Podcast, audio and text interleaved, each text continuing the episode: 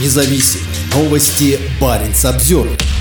Корабль американской береговой охраны пришел в Тромсе. До этого Хилли вместе с кораблем Свальбард береговой охраны Норвегии прошел из покрытого льдами района у российской земли Франца Иосифа в Баренцево море для проведения совместных учений.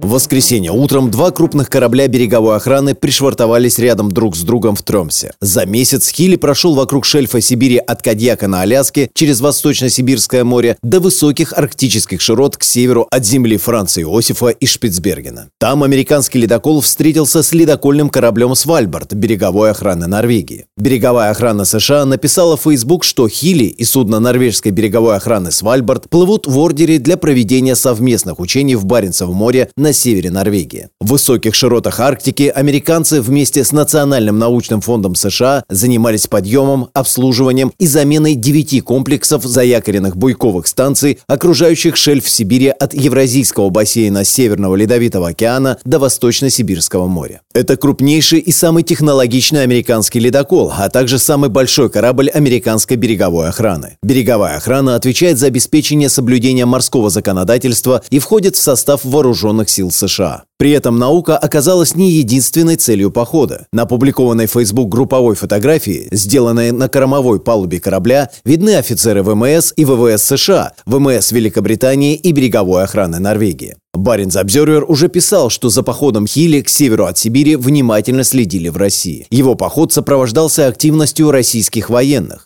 Всего через несколько дней после входа Хили в Чукотское море там начались крупные учения российского Тихоокеанского флота «Финвал-2023», в которых были задействованы несколько надводных кораблей, подводные лодки, суда обеспечения, самолеты и вертолеты. Тихоокеанский флот объявил о боевых стрельбах как в Чукотском море, так и в двух районах Восточно-Сибирского моря, пока Хили шел в нейтральных водах к северу от побережья Сибири. Из высоких широт Северного Ледовитого океана Хили и Свальбард прошли на юг между российским островом Виктория и норвежским островом Квитоя.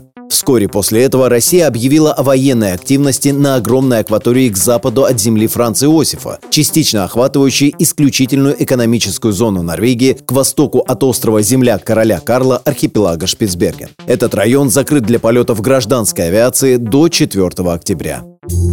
Парень Самсервер